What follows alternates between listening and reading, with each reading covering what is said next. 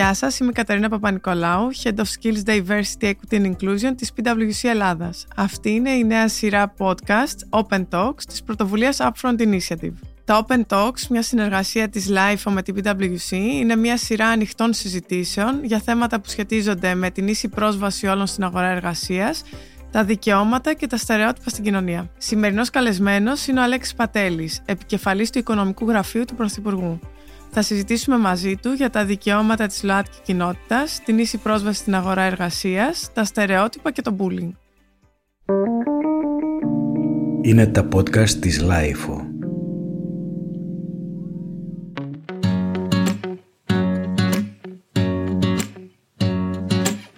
Γεια σου Αλέξη. Γεια σου Κατερίνα. Χαίρομαι πολύ που είσαι μαζί μας σήμερα. Εγώ και ελπίζω να κάνουμε μια ωραία συζήτηση. Έχεις τρία χρόνια που έκανες το come out σε ένα δημοσίευμα. Πώς είναι αυτά τα τρία χρόνια, πώς τα αξιολογείς, τι κέρδισες, τι έχασες; Ε, για μένα ήταν ε, κάτι δεδομένο ότι θα έκανα το come out γιατί είχα εργαστεί σε όλους τους εργασιακούς μου χώρους με γνωστή την σεξουαλική μου ταυτότητα. Προφανώς το είχα συζητήσει και με τον Πρωθυπουργό πριν τη συνέντευξη.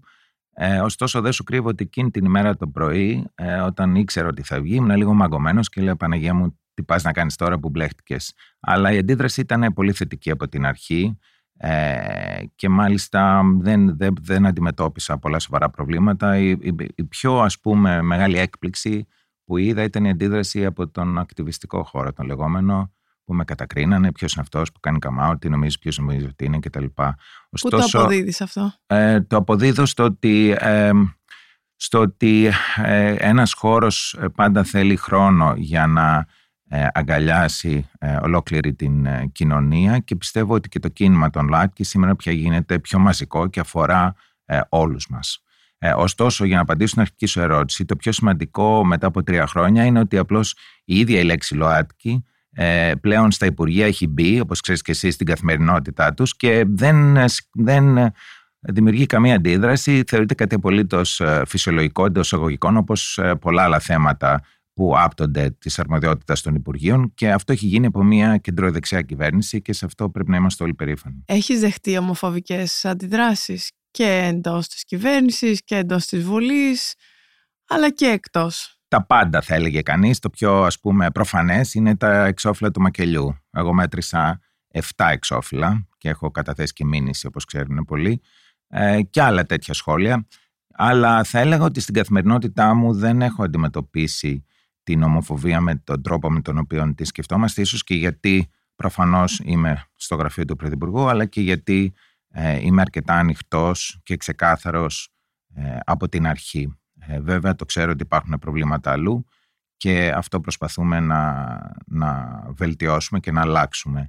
Θα έλεγα όμως και σε απάντηση στην προηγούμενη σου ερώτηση ότι και η ίδια η κοινότητα, η ακτιβιστική, θα πρέπει να, να αγκαλιάσει και το διαφορετικό. Ναι, υπάρχουν γκέι συντηρητικοί και προφανώς θα υπάρχουν και θα υπάρχουν σε όλο το, ολόκληρο το πολιτικό φάσμα ε, και πρέπει όλοι να είμαστε ε, ανοιχτοί και συμπεριληπτικοί στα πάντα. Θεωρείς ε, πως το να κατέχεις μια θέση ευθύνης, μια θέση εξουσίας όπως είπες, ε, είσαι κοντά στον Πρωθυπουργό. Αυτό βοηθάει στο να μην δέχεσαι ακραίες ομοφοβικές συμπεριφορές ή ότι αυτό απλά έχει σχέση και με τον τρόπο με τον οποίο έκανες come out και με το ποιος είσαι ενώ σαν άνθρωπος; Οποιοςδήποτε είναι σε θέση ευθύνης ή εν πάση περιπτώσει δημοσιότητας ή, ή οποιαδήποτε ηγετική θέση, όποια και να είναι αυτή, ε, αυτόματα ε, η, ο ρόλος του αποκτά και έναν διαφορετικό χαρακτήρα. Δηλαδή δεν είναι πλέον μόνο για τον εαυτό του ε, αυτό το οποίο κάνει, αλλά ε,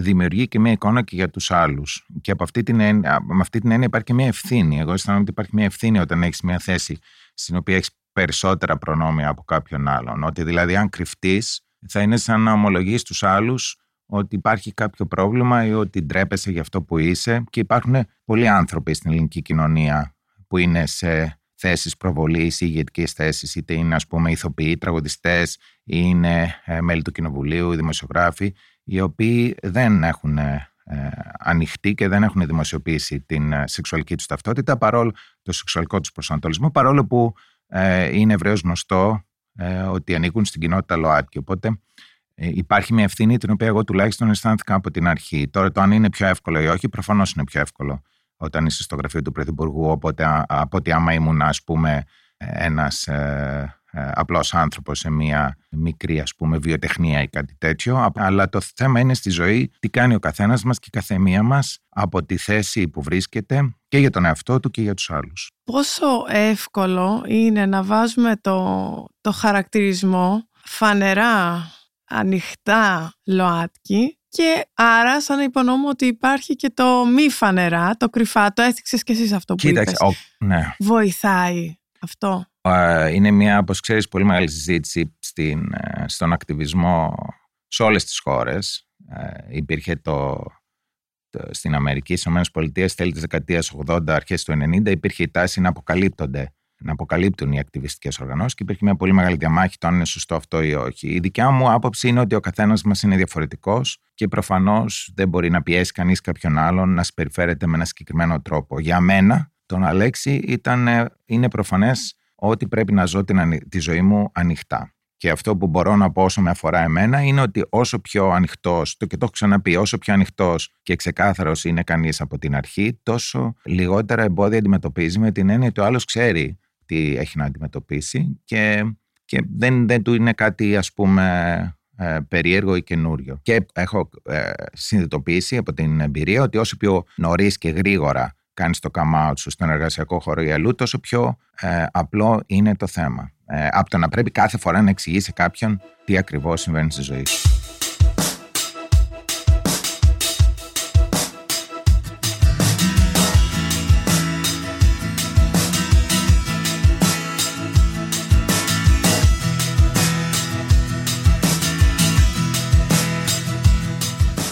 Πόση πίεση ασκεί σε κάποιον που ανήκει στη ΛΟΑΤΚΙ κοινότητα να είναι φανερά ανοιχτά. Πίεση από ποιον εννοείς; Από το στερεότυπο το ίδιο, από το ότι πρέπει να το πω ή να μην το πω, αν το πω θα είναι καλύτερα, θα είναι χειρότερα και κυρίως όταν, όταν έρχεται αυτό και σε ένα εργασιακό χώρο. Είναι, ε, νομίζω είναι αυτό που είπα πριν. Αισθάνομαι ότι ε, όσο πιο γρήγορα το πει κανείς, τόσο πιο εύκολα εντός εισαγωγικών θα είναι για τη δικιά του ζωή. Εγώ, έτσι το αισθάνομαι εγώ. Κάποιος άλλος μπορεί να το αισθάνεται ε, διαφορετικά. Είναι έτοιμοι οι εργασιακοί χώροι να υποδεχτούν; Ανάλογα τον εργασιακό χώρο. Αλλά έλεγα, θα, αυτό που εννοούσα πριν είναι ότι και όταν το κρύβεις υπάρχει ένα κόστος με την έννοια ότι πολλές φορές και ο άλλος το ξέρει, αλλά επί της ουσίας είναι σαν να ομολογείς και εσύ ότι κάνεις κάτι που, για το οποίο θα έπρεπε να ντρέπεσαι. Και το καταλαβαίνω ότι για, πολύ, για πολλές εργασιακές θέσεις αυτό είναι κάτι πάρα πολύ δύσκολο, ωστόσο απλώς αυτό το οποίο λένε ότι υπάρχει και άλλη πλευρά, ότι αυτό έχει ένα κόστος και σε σένα όταν το κρατάς κρυφό. Τι μπορούμε να κάνουμε για να αλλάξουμε τα περιβάλλοντα στην εργασία, έτσι ώστε να βοηθήσουμε και αυτούς που ντρέπονται ή αυτούς που δεν έχουν ίσως μια θέση ευθύνης όπως έχεις εσύ ή που δεν έχουν μια θέση εξουσίας για να νιώθουν ίσως και περισσότερη άνεση να εκφραστούν ελεύθερα. Τι είναι αυτό που πιστεύεις εσύ ότι θα έπρεπε να αλλάξει άμεσα στα εργασιακά περιβάλλοντα. Λοιπόν, ο καθένας μας κάνει ό,τι μπορεί από τη θέση στην οποία βρίσκεται. Προφανώς, ως άτομο, ο καθένας μας μπορεί να βοηθήσει με το δικό του τρόπο ε, και προφανώς και οι εταιρείες ε, πρέπει ε, να αγκαλιάσουν, το έχω ξαναπεί αυτό πολλές φορές, τη διαφορετικότητα και υπάρχουν πολλά παραδείγματα πώς μπορεί να γίνει αυτό. Ωστόσο, εμένα με ρωτάς ως οικονομικό σύμβολο του Πρωθυπουργού. Άρα θα απαντήσω με αυτή τη θεσμική ιδιότητα και θα πούμε ότι με βάση την ε, στρατηγική που εκπονήθηκε για την ισότητα των ΛΟΑΤΚΙ έχουν γίνει συγκεκριμένα βήματα. Υπάρχει ένα πρόγραμμα που έχει ε, δημιουργηθεί, ένα πρόγραμμα κατάρτισης σε συνεργασία με το ΕΚΔΑ, ε, το Κέντρο Διοίκησης και των Δημοσίων Υπαλλήλων, στο οποίο προσπαθούμε να, σε, με ένα σεμινάριο ε, δύο ημερών να εξηγήσουμε διάφορα θέματα που άπτονται τις σχέσεις του δημοσίου με τα άτομα ΛΟΑΤΚΙ. Έχει γίνει για παράδειγμα, η, μάλλον γίνεται τώρα, η κατάρτιση 17.000 αστυνομικών πρώτης γραμμής. Ε, υπάρχουν θέματα σχολικά, το bullying στα σχολεία. Η κυρία Κεραμέως προωθεί ένα νομοσχέδιο τώρα ε, με το, με, που δημιουργεί το πρόγραμμα Φιλία ώστε να ε, μειωθούν αυτά τα φαινόμενα. Ε, υπάρχουν ε, νομοθετικές παρεμβάσεις που έχουν γίνει και που πρέπει να συνεχίζουν να γίνονται. Είναι πολλά πράγματα μαζί. Θα έλεγα όμως ότι η ορατότητα και η εντός εγωγικών η κανονικοποίηση είναι το πρώτο στάδιο. Πώς μπορεί μια, να πετύχει μια εταιρεία την κανονικοποίηση όταν μέσα στην ίδια την εταιρεία μπορεί να υπάρχουν και πάρα πολλά και πολλαπλά στερεότυπα; Τι θα έλεγες ε, όντας μέλος της κοινότητας ΛΟΑΤΚΙ, αν έβγαινες για λίγο από το ρόλο σου και αισθανόσουν ότι είσαι ένας εργαζόμενος που θέλεις να διεκδικείς μια θέση σε μια εταιρεία. Τι θα συμβούλευα στην εταιρεία να κάνει. να δεις, ναι. Ε, είναι πράγματα τα οποία έχουν προσπαθήσει και έχουν κάνει διάφορες εταιρείες παγκοσμίως. Καταρχήν ε, να τοποθετούνται ε, άτομα ε, από διάφορες κοινότητες σε θέσεις ευθύνης και να, και να είναι ορατά. Αυτό, για παράδειγμα, αυτό μπορεί να γίνει σε διάφορα επίπεδα και βοηθάει πάρα πολύ στη συμπεριληπτικότητα. Προφανώς υπάρχουν και σεμινάρια που γίνονται σε εταιρείες και μπορούν να γίνονται. Οι διακρίσεις είναι κάτι πολύ πολύπλοκο. Δεν είναι πάντα ε, εμφανές. Υπάρχουν και, και πράγματα τα οποία όλοι μας στην καθημερινότητά μας ε, λειτουργούμε με, με κάποια ε, κριτήρια τα οποία δεν είναι πάντα αντικειμενικά και πρέπει να προσπαθούμε συνεχώς να, να, να βελτιωνόμαστε. Αυτό είναι μια συνεχόμενη προσπάθεια, δεν είναι κάτι σταθερό. Ε, και υπάρχουν πολλά προγράμματα μέσα σε, σε πολλές εταιρείες που βοηθάνε τους εργαζόμενους και τους μάνατζερ να υπερβούν αυτά τα προβλήματα.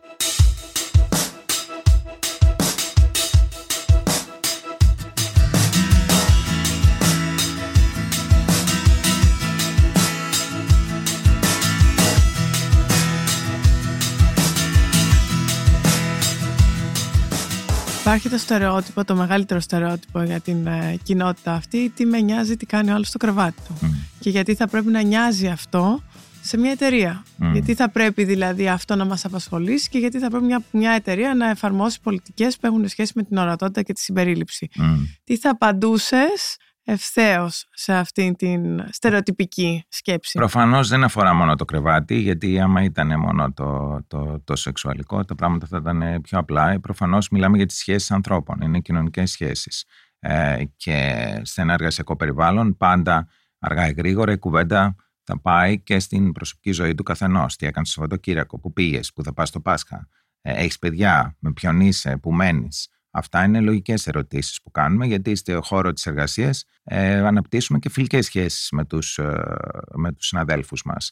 Ε, και προφανώς υπάρχει και το αντίθετο, ότι αποθαρρύνεις ε, ανθρώπους οι οποίοι θα θέλανε να εργαστούν στη δικιά σου την εταιρεία ε, και πάνε και εργάζονται κάπου αλλού. Υπάρχει, για παράδειγμα, υπάρχει το φαινόμενο του brain drain στην Ελλάδα, όπου ε, μέλη της κοινότητας ΛΟΑΤΚΙ Έλληνες και Ελληνίδες προτιμούν να ζήσουν στο εξωτερικό από ό,τι στην Ελλάδα γιατί εκεί μπορούν να είναι αυτός τους στο εργασιακό περιβάλλον που επιλέγουν. Αυτό είναι ένα κρίμα, αλλά είναι και λάθος και για την εταιρεία την ίδια. Γιατί δεν θα έχει το καλύτερο άτομο για την αντίστοιχη θέση και θα έχει δυσκολία να προσελκύει το πραγματικό ταλέντο. Και αυτό το βλέπουμε, αυτό το έχουν συνειδητοποιήσει πρώτες οι πολυεθνικές, οι οποίες λειτουργούν σε πάρα πολλές διαφορετικές χώρες, 100-150 χώρες, και άρα μπορούν να συγκρίνουν τα εργασιακά περιβάλλοντα από τη μια χώρα στην άλλη. Και βλέπουν ότι στις χώρες στις οποίες υπάρχει μεγαλύτερη ε, ελευθερία και μεγαλύτερη συμπεριληπτικότητα, ε, είναι πιο εύκολο να προσελκύσουν τα ταλέντα. Οπότε βλέπουμε ότι ε, προσπαθούν και από μόνες τους οι εταιρείες να δημιουργήσουν ένα περιβάλλον στο οποίο θα πάει κάποιος να εργαστεί γιατί είναι ο καλύτερος ή η καλύτερη για τη θέση αυτή και, και όχι επειδή είναι άντρας ή γυναίκα ή οτιδήποτε. Στο LGBTQI θα λέγαμε ότι το L, το G και το B ίσως είναι τα άτομα τα οποία, ε, επέτρεψέ μου το στερεότυπο, δεν φαίνονται. Ή τέλος πάντων μπορεί και να μην φαίνονται. Ε, Στις περιπτώσεις των trans ή των queer ατόμων, αυτό μπορεί να είναι ακόμα πιο έκδηλο και στην εμφάνισή τους ε, και να είναι και πιο πρόδειλο όταν πηγαίνουν σε μία ε, συνέντευξη. Πόσο εύκολα μπορεί να έρθει αυτό το στερεότυπο όταν ε, θα θέλουν αυτά τα άτομα να περάσουν την πόρτα μιας εταιρείας. Ε, είναι ας πούμε ε, το, είναι αρκετή, αρκετά δύσκολη ερώτηση. Ε, τρανς είναι τα άτομα, τα διεμφυλικά είναι τα άτομα τα οποία ε, δεν αισθάνονται το φύλο που τους αποδόθηκε στη γέννησή τους ε, και αναφέρεσαι στην έκφραση και στα χαρακτηριστικά του φύλου. Ε, εδώ να, να πούμε ότι ε, τα διεμφυλικά άτομα παραδοσιακά ήταν αποκλεισμένα από το χώρο της εργασίας και μερικά από αυτά ε, από ανάγκη καταφεύγανε στη σεξεργασία ή σε άλλες παράνομες πράξεις. Ε, όμως ε, προφανώς τα πράγματα αλλάζουν, δεν έχουν φτάσει ακόμα σε καμία περίπτωση εκεί που θα έπρεπε. Ε, από πλευράς πολιτείας, γιατί πάλι εκεί αναφερόμαστε, ε, έχει γίνει μια προσπάθεια στο Υπουργείο Εργασίας στα προγράμματα επιδότησης εργασίας του ΟΑΕΔ για πρώτη φορά μπήκαν διεμφυλικά άτομα σε προσωπικό επίπεδο μου είχε κάνει τρομερή συγκίνηση μία ανάρτηση ε, μιας τρανς γυναίκας που ε, έκανε στο facebook που είπε ότι επιτέλους κρέμασε τα παπούτσια της και κατάφερε να βρει μια δουλειά κατά τη διάρκεια της ημέρας σε ένα βιβλιοπωλείο αν θυμάμαι καλά. Αλλά βέβαια οι διακρίσεις παραμένουν και χρειάζεται ακόμα μεγαλύτερη προσπάθεια. Τώρα το Υπουργείο Εργασίας προσπαθεί να φτιάξει και ένα πρόγραμμα κατάρτισης στοχευμένο για τα διεμφυλικά άτομα, γιατί ε, ειδικότερα οι παλιότερες γενιές μπορεί να μην είχαν τις ευκαιρίες που έχουμε εμείς ε, να εκπαιδευτούν, να μορφωθούν. Μπορεί να τους διώξουν από το σπίτι τους όταν ήταν ε, teenager ή να είχαν άλλες μορφές διακρίσεων και οφείλουμε ως πολιτεία να προσπαθήσουμε να βοηθήσουμε και αυτά τα άτομα. Αλλά είναι ένας συνεχόμενος αγώνας και είναι ένας αγώνας που θα κρατήσει αρκετά χρόνια. Πόσο νομίζεις κατανοεί η ελληνική κοινωνία ότι, όπως είπες, υπάρχουν πολλαπλές διακρίσεις και σε διαφορετικά στάδια της ζωής ενός ατόμου που μπορεί να ανήκει στη ΛΟΑΤΚΙ κοινότητα; Από το σχολείο, ε, από την ευρύτερη οικογένεια, από το πανεπιστήμιο ή τον αποκλεισμό από το να σπουδάσει έτσι όπως θα ήθελε να σπουδάσει, από την εργασιακή ζωή; Από τον κοινωνικό βίο, όπως είπες, ε, από το να μπορώ να μιλήσω ανοιχτά για το ποιος είμαι, τι έκανα το Σαββατοκυριακό. Πόσο νομίζω ότι αυτό είναι πλήρως κατανοητό; Η χώρα μας είναι, θα έλεγα, καλύτερα από εκεί που ήταν πριν από 20 χρόνια και δεν είναι εκεί που θα είναι σε 20 χρόνια. Είμαστε ακόμα σε ένα μεταβατικό στάδιο. Αυτό το βλέπουμε πιο ξεκάθαρα διαγενειακά, δηλαδή όταν γίνονται δημοσκοπήσεις για αυτά τα θέματα παρατηρούμε μια πολύ μεγάλη διαφορά ανάμεσα στον τρόπο που αντιμετωπίζουν το ζήτημα της διαφορετικότητας οι νέοι και οι πιο ηλικιωμένοι. Για τη νέα γενιά, ε, για τη μεγάλη πλειοψηφία αυτό δεν είναι καν ένα ζήτημα, το έχουν ε, αποδεχτεί. Για πιο ηλικιωμένους παραμένουν ακόμα πολύ μεγάλα ε, συγκεκριμένα στερεότυπα και διακρίσεις. Είμαστε, και προφανώς υπάρχουν και άλλες διαφορές πιθανώς ανάμεσα στα αστικά κέντρα και στην επαρχία και υπάρχει και μια διαφορά άντρε-γυναίκε. Οι γυναίκες είναι πιο συμπεριληπτικές από τους από τους άντρες. Είναι και πάλι ένας συνεχόμενος αγώνας, κάτι το οποίο δεν είμαι σίγουρος αν θα το κατακτήσουμε ε, κατά τη διάρκεια της ζωής μας, αλλά όπως είπα και πριν, είναι κάτι στο οποίο συνεχώς όλοι βελτιωνόμαστε. Και μόνο η αναγνώριση ότι υπάρχει ένα πρόβλημα από μόνη της είναι ένα σημαντικό πρωτοβήμα.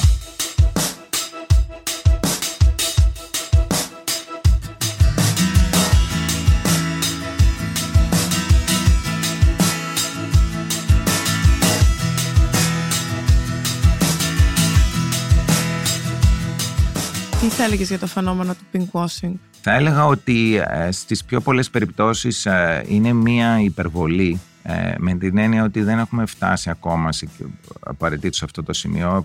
Είμαστε ακόμα στο στάδιο που πιστεύω ότι κάθε ορατότητα είναι κάτι καλό εν τέλει.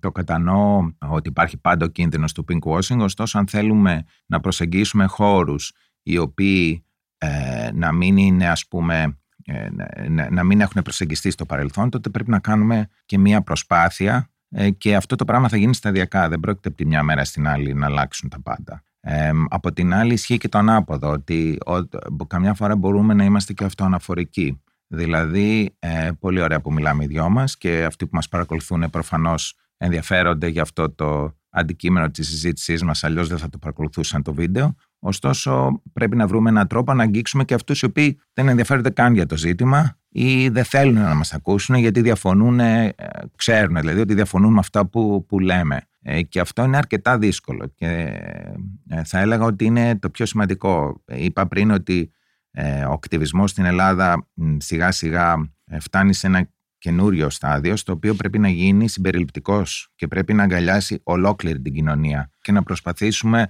να προσελκύσουμε τα κομμάτια εκείνα τα οποία πιθανώς ε, στο παρελθόν να μην μπορούσαμε να φτάσουμε σε αυτά. Και αυτό απαιτεί διαφορετικές μεθόδους, δεν είναι το ίδιο ε, με το πιο πρώιμο στάδιο του, του ακτιβισμού. Πιστεύεις ότι στις ε, εταιρείε, στη δημόσια διοίκηση θα έπρεπε να εφαρμοστεί το μέτρο της ποσόστοσης; Αυτό είναι μια πολύ δύσκολη ε, ερώτηση. Ε, σίγουρα όχι για τους ΛΟΑΤΚΙ αν αυτή είναι η ερώτηση, αλλά η κυβέρνηση αυτή νομοθέτησε την ποσόστοση 25% των γυναικών στα διοικητικά συμβούλια των εισηγμένων εταιριών. Και αυτό έγινε το καλοκαίρι του 2020. Υπήρχε πολύ μεγάλη αντίδραση. Ε, έχω να πω τρία χρόνια αργότερα ότι δεν υπάρχει κάποιος ο οποίος θα πει ότι Παναγία μου έχουμε υπερβολικά πολλές γυναίκες και είναι όλες άχρηστες στα διοικητικά συμβούλια. Και αυτή η αλλαγή έχει γίνει έχει συντελεστεί και ε, με, με, με έναν τρόπο το, με, που αγκαλιάστηκε τελικά και από την επιχειρηματική κοινότητα. Ε, η προσωπική μου λοιπόν άποψη, η δικιά μου, το Αλέξη, είναι ότι η ποσόστοση μπορεί να ε, λειτουργήσει σωστά ε, όταν γίνεται με βάση ένα σχέδιο και με ένα προγραμματισμό. Ε, και νομίζω ότι στο επόμενο στάδιο μπορούμε να αυξήσουμε και αυτό το 25% και να πάμε πιο πάνω και στο 40%.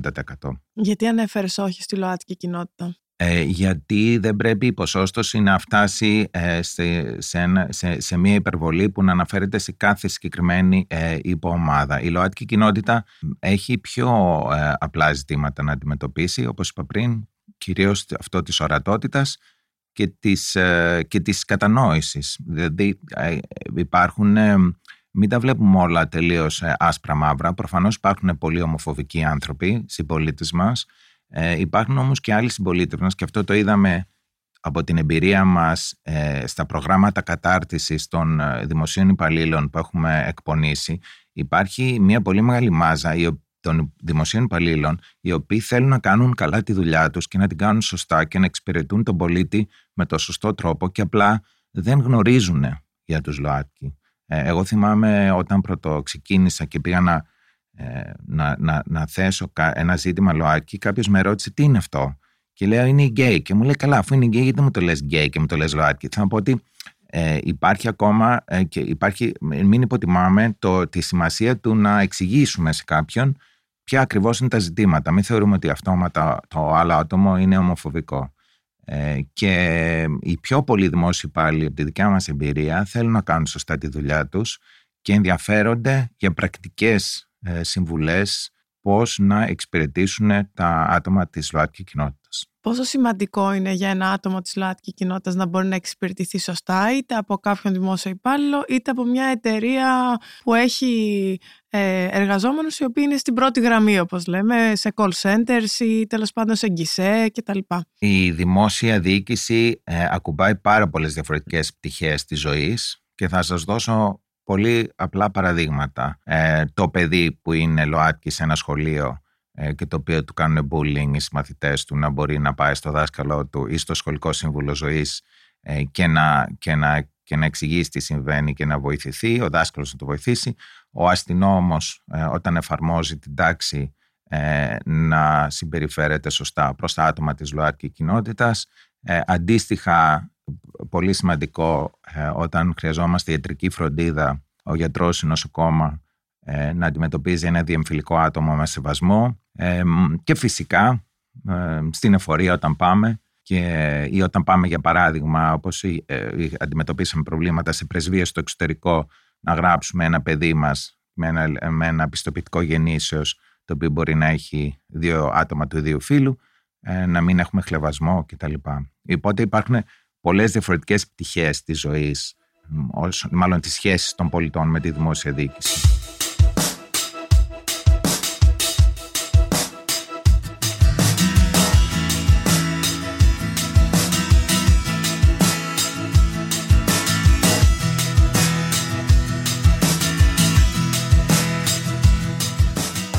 Πόσο συχνά πιστεύεις ότι ο χλεβασμός γίνεται ένας τρόπος για να σταματήσουν ε, τα come out από την ΛΟΑΤΚΙ κοινότητα; Εννοείς ο χλεβασμός από ποιον; Από, από, από ανθρώπους οι οποίοι δεν είναι στο άμεσα περιβάλλον, αλλά είναι αυτές, που, αυτές όλες οι, οι διεπαφές που περιγράφεις με τη δημόσια διοίκηση, με ένα γιατρό, με ένα λειτουργό, με το ότι πήγα να δείξω την ταυτότητά μου και ε, στην ταυτότητά μου μπορεί να φαίνομαι κάτι άλλο, ενώ στην πραγματικότητα να είμαι κάτι άλλο. Ε, πόσο επηρεάζει αυτός ο χλεβασμός την ίδια την ε, προσπάθεια ενός ατόμου να βγει προς τα έξω και να είναι ανοιχτά αυτό που θέλει να είναι. Και την καθημερινότητά τους. Για παράδειγμα, ε, υπάρχουν πολλά διεμφυλικά άτομα τα οποία φοβούνται να πάνε ε, στο νοσοκομείο όταν έχουν κάποιο ιατρικό πρόβλημα ή πάνε δύο-δύο με συνοδεία για να μην αντιμετωπίζουν, να μην, για να μπορούν να αντιμετωπίσουν κάποιο περιστατικό τρανσφοβίας. Και αυτό προφανώς είναι επιβαρυντικό προς την υγεία τους, γιατί προφανώς θα καθυστερήσουν και θα, και, θα, και θα πάνε για την ιατρική φροντίδα όταν είναι πια αργά. Αυτά δεν είναι. Αυτά μια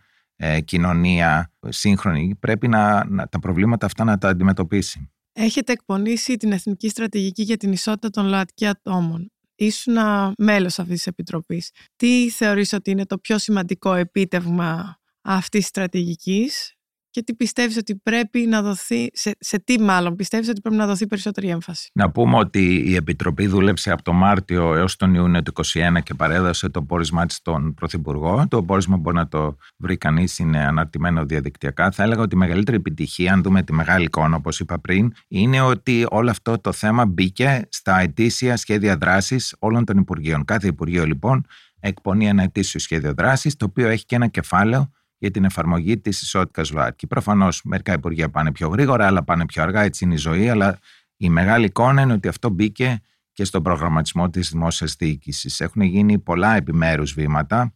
Ε, μερικά τα ξέρουν όλοι, για παράδειγμα η άρση της απαγόρευσης της αιμοδοσίας ε, από γκέι άντρες, ε, άλλα δεν τα ξέρουν τόσοι, όπως για παράδειγμα η πρόβλεψη να, ε, για τις τρανς γυναίκες να, να, να κρατούνται σε ε, γυναικείες φυλακές και όχι ανδρικές, ε, τα προγράμματα κατάρτισης που ανέφερα πριν, η απαγόρευση των ε, εγχειρήσεων intersex, ε, συγγνώμη, σε intersex βρέφη, είμαστε η πέμπτη χώρα στον κόσμο που απαγορεύει αυτές τις ε, εγχειρήσεις, ε, η είσοδος των διεφυλικών στο προγράμματα ΟΑΕΔ, όπως είπα, ε, και πολλά άλλα. Ε, θα έλεγα ότι ένα μεγάλο κεφάλαιο το οποίο πρέπει να προχωρήσουμε και να αγγίξουμε είναι αυτό που ανέφερα πριν, τα, το bullying στα σχολεία. Είναι κάτι που θα προσπαθήσουμε να αντιμετωπίσουμε τώρα. Είναι ένα πολύ πολύπλοκο ζήτημα, προφανώς δεν άπτεται μόνο των θεμάτων ΛΟΑΤΚΙ, αλλά ευελπιστούμε σε συνεργασία με το Υπουργείο Παιδείας να, να κάνουμε δουλειά και σε αυτό το τομέα. Συνήθως λέμε, αναφερόμαστε πολύ πιο έντονο στο come out και είναι σαν να μεταβιβάζεται όλη η ευθύνη ενός φαινομένου στα άτομα της ίδιας της ΛΟΑΤΚΙ κοινότητας. Τι γίνεται με αυτούς που είναι έξω από τη ΛΟΑΤΚΙ κοινότητα και είναι σαν να περιμένουμε παθητικά και να λέμε πρέπει ένας γκέι, πρέπει μια λεσβία, πρέπει ένα τρανς άτομο να κάνει come out, να, είναι, ε, να μην ντρέπεται, να είναι θαρραλέος με την επιλογή του. Όλοι οι υπόλοιποι τι πρέπει να κάνουν; Είναι μια αμφίδρομη σχέση προφανώς και κανείς δεν ζει ε, σε ένα κενό αέρος, όλοι ζούμε μέσα στην κοινωνία και προφανώς όσο δυνατοί και να είμαστε μέσα μας, αν αντιμετωπίζουμε απ' έξω ε, τον εκφοβισμό, προφανώς και δεν μπορούμε ε, να σταθούμε και εξάλλου και έτσι οι προηγούμενες γενιές είχαν πολύ μεγαλύτερες δυσκολίες από τη, από τη δικιά μας. Νομίζω ότι όλοι μας μπορούμε να κατανοήσουμε τη διαφορετικότητα, να αποδεχτούμε ότι ο άλλος και η άλλη, ο συνάνθρωπός μας είναι διαφορετικός και να προσπαθούμε να καταλάβουμε λίγο κάθε φορά ε, πώς σκέφτεται κάποιος άλλος που πιθανώς να σκέφτεται τελείως διαφορετικά από εμάς. Αυτό ισχύει ε, σε όλους τους ανθρώπους και, και τα ΛΟΑΤΚΙ άτομα καμιά φορά ε, δεν, ε, ε, δεν μπορούν να κατανοήσουν και να αποδεχτούν κάτι τελείως διαφορετικό από εκείνα.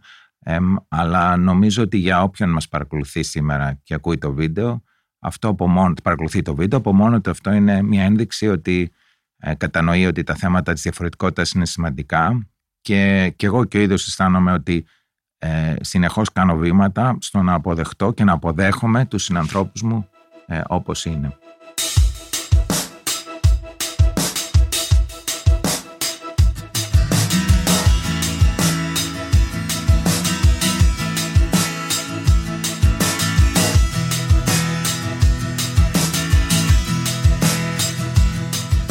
Θα πρέπει οι εταιρείες να αρχίσουν να επενδύουν και πιο πολύ σε προγράμματα που έχουν σχέση με την κατανόηση αυτής της διαφορετικότητας. Αν θέλουν να προσελκύσουν ε, όχι μόνο ΛΟΑΤΚΙ, αλλά και γενικότερα άλλες υποεκπροσωπούμενες ομάδες της κοινωνίας. Βεβαίως και υπάρχουν και τα λεγόμενα προγράμματα για το λεγόμενο unconscious bias, δηλαδή όταν έχουμε ε, προκαταλήψεις τις οποίες δεν κατανοούμε καν οι ίδιοι. Ε, ο άνθρωπος είναι ένα, ένα ζώο κοινωνικό και στη φύση του είναι να, να αποδέχεται ανθρώπους. Μάλλον όλοι μας πάντα ε, ε, είμαστε πιο φιλικά, είμαστε, είμαστε πιο, αποδεχόμαστε πιο πολλοί ανθρώπους που μοιάζουν με εμάς. Όταν λέω ότι μοιάζουν με εμάς, μπορεί να είναι κάποιος ο οποίος κατάγεται, ας πούμε, από το ίδιο χωριό που είμαστε εμείς. Θα τον αντιμετωπίσουμε διαφορετικά από ένα άλλο χωριό.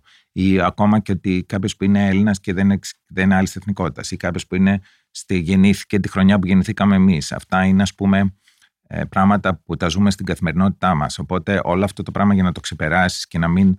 Ε, και, και στο εργασιακό περιβάλλον να συμπεριφέρεσαι με έναν τρόπο αντικειμενικό με βάση την απόδοση του άλλου στην εργασία του και όχι τα άλλα του χαρακτηριστικά. Αυτό είναι πολύ δύσκολο. Ένα άλλο χαρακτηριστικό παράδειγμα που πάντα λέω είναι τα βιογραφικά. Στα βιογραφικά Ε, ιδανικά δεν θα έπρεπε ποτέ να αναφέρουμε ε, προφανώς ε, την ημερομηνία γέννησής μας, δεν χρειάζεται, ούτε καν το φίλο μας κανονικά, ούτε ε, κάποια άλλα χαρακτηριστικά, ούτε να βάζουμε φωτογραφίες. Δεν χρειάζεται, γιατί αυτά δεν έχουν σχέση με την ε, εργασιακή μας απόδοση.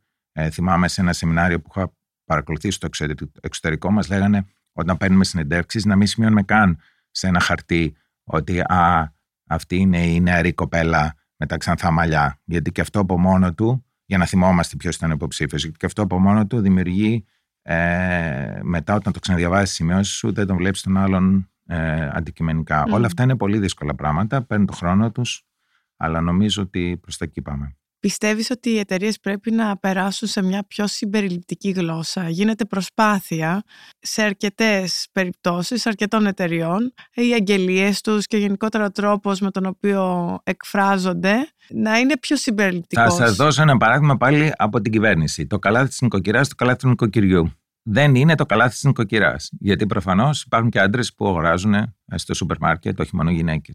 Οπότε η απάντηση στο ερώτημά σας είναι ναι, πρέπει συνεχώς να σκεφτόμαστε είναι η γλώσσα που χρησιμοποιούμε συμπεριληπτική, συμπεριληπτική ή όχι. Ε, ε, υπάρχουν και πιο δύσκολα ζητήματα, όπως για παράδειγμα η λέξη υιοθεσία, ε, η οποία αναφέρεται στον ιό και όχι στην κόρη. Αλλά στην ε, γλώσσα μας τη χρησιμοποιούμε τη λέξη υιοθεσία και αναφερόμαστε σε παιδιά και των δύο φύλων. Οπότε δεν είναι όλα τόσο ξεκάθαρα, αλλά ε, υπάρχουν τρόποι να χρησιμοποιούμε πιο συμπεριληπτική ε, γλώσσα. Ένα άλλο παράδειγμα είναι το επίδομα μητρότητας, το οποίο πλέον έχει νομοθετηθεί από την κυβέρνηση και είναι, ε, μάλλον συγγνώμη, η άδεια μητρότητας, η οποία έχει νομοθετηθεί από την κυβέρνηση και υπάρχει και η άδεια πατρότητας. Υπάρχει πλέον το δικαίωμα και οι δύο γονείς, ε, όταν γίνονται, όταν αποκτούν παιδιά, να, να έχουν μια άδεια ε, μητρότητας ή πατρότητας. Και όμως, όταν ε, μιλάμε στην τηλεόραση ή διαβάζουμε άρθρα, σχεδόν πάντα αναφέρονται στην άδεια μητρότητας και όχι πατρότητας. Αυτό είναι κάτι το οποίο ας πούμε, θα μπορούσε να αλλάξει. Υπάρχουν πολλά τέτοια παραδείγματα. Πιστεύεις ότι θα έπρεπε και οι ίδιες εταιρείες να περάσουν στις πολιτικές τους, ανέφερε άδειες μητρότητας, πατρότητας, γενικότερα την έννοια της οικογένειας η οποία να μην έχει φίλο να μην έχει φίλο. Με την έννοια να μην αναφέρεται ότι η οικογένεια πρέπει να είναι ετεροφιλόφιλη, δηλαδή να είναι άντρας και γυναίκα, όπως παραδοσιακά το ξέρουμε, και να περάσουν πολιτικές ή κίνητρα ε, ή ανταμοιβές που ναι, βλέπουν την οικογένεια στο σύνολό της, ανεξάρτητα από το αν είμαι παντρεμένη γυναίκα με έναν άντρα. Ε, μπορεί να είμαι και γυναίκα με γυναίκα, άντρας με άντρα ή οποιαδήποτε, οποιαδήποτε μορφή οικογένειας μπορεί να θέλω να έχω. Υπάρχουν ε, εταιρείες, κυρίως πολυεθνικές, που έχουν προχωρήσει και έχουν δημιουργήσει προγράμματα για τους εργαζόμενους τους, τα οποία είναι όπως τα περιγράφεται, δηλαδή αναφέρονται και σε ε, οικογένειες ε, ανεξαρτήτου των, των φίλων των, των γονιών.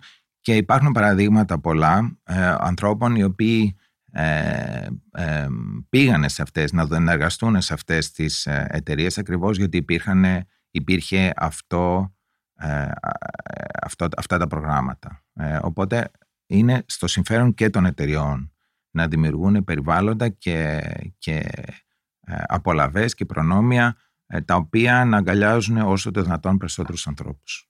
Ανέφερες ότι είμαστε σαν χώρα καλύτερα από ό,τι ήμασταν 20 χρόνια πριν και δεν έχουμε φτάσει ακόμα εκεί που θα είμαστε σε 20 χρόνια.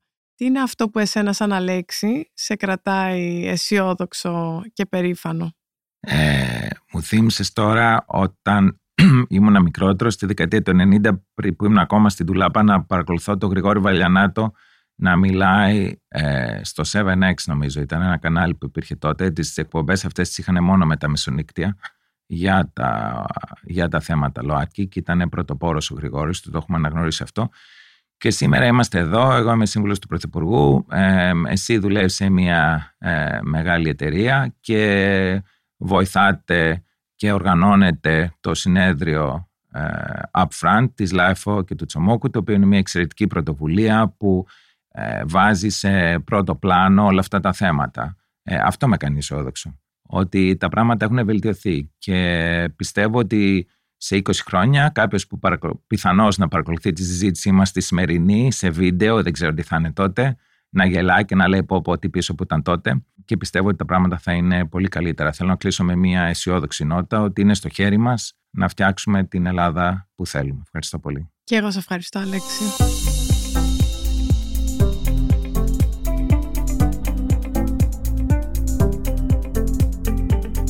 Ήταν ένα επεισόδιο της σειράς Open Talks της πρωτοβουλίας Upfront Initiative. Σημερινός καλεσμένος ήταν ο Αλέξης Πατέλης, επικεφαλής του Οικονομικού Γραφείου του Πρωθυπουργού, με τον οποίο συζητήσαμε ανοιχτά για τα θέματα που αφορούν στη ΛΟΑΤΚΙ κοινότητα. Ηχοληψία, επεξεργασία και επιμέλεια, Φαίδωνας Χτενάς και Μερόπη Κοκκίνη. Ήταν μια παραγωγή της LiFO. Είναι τα podcast της LiFO.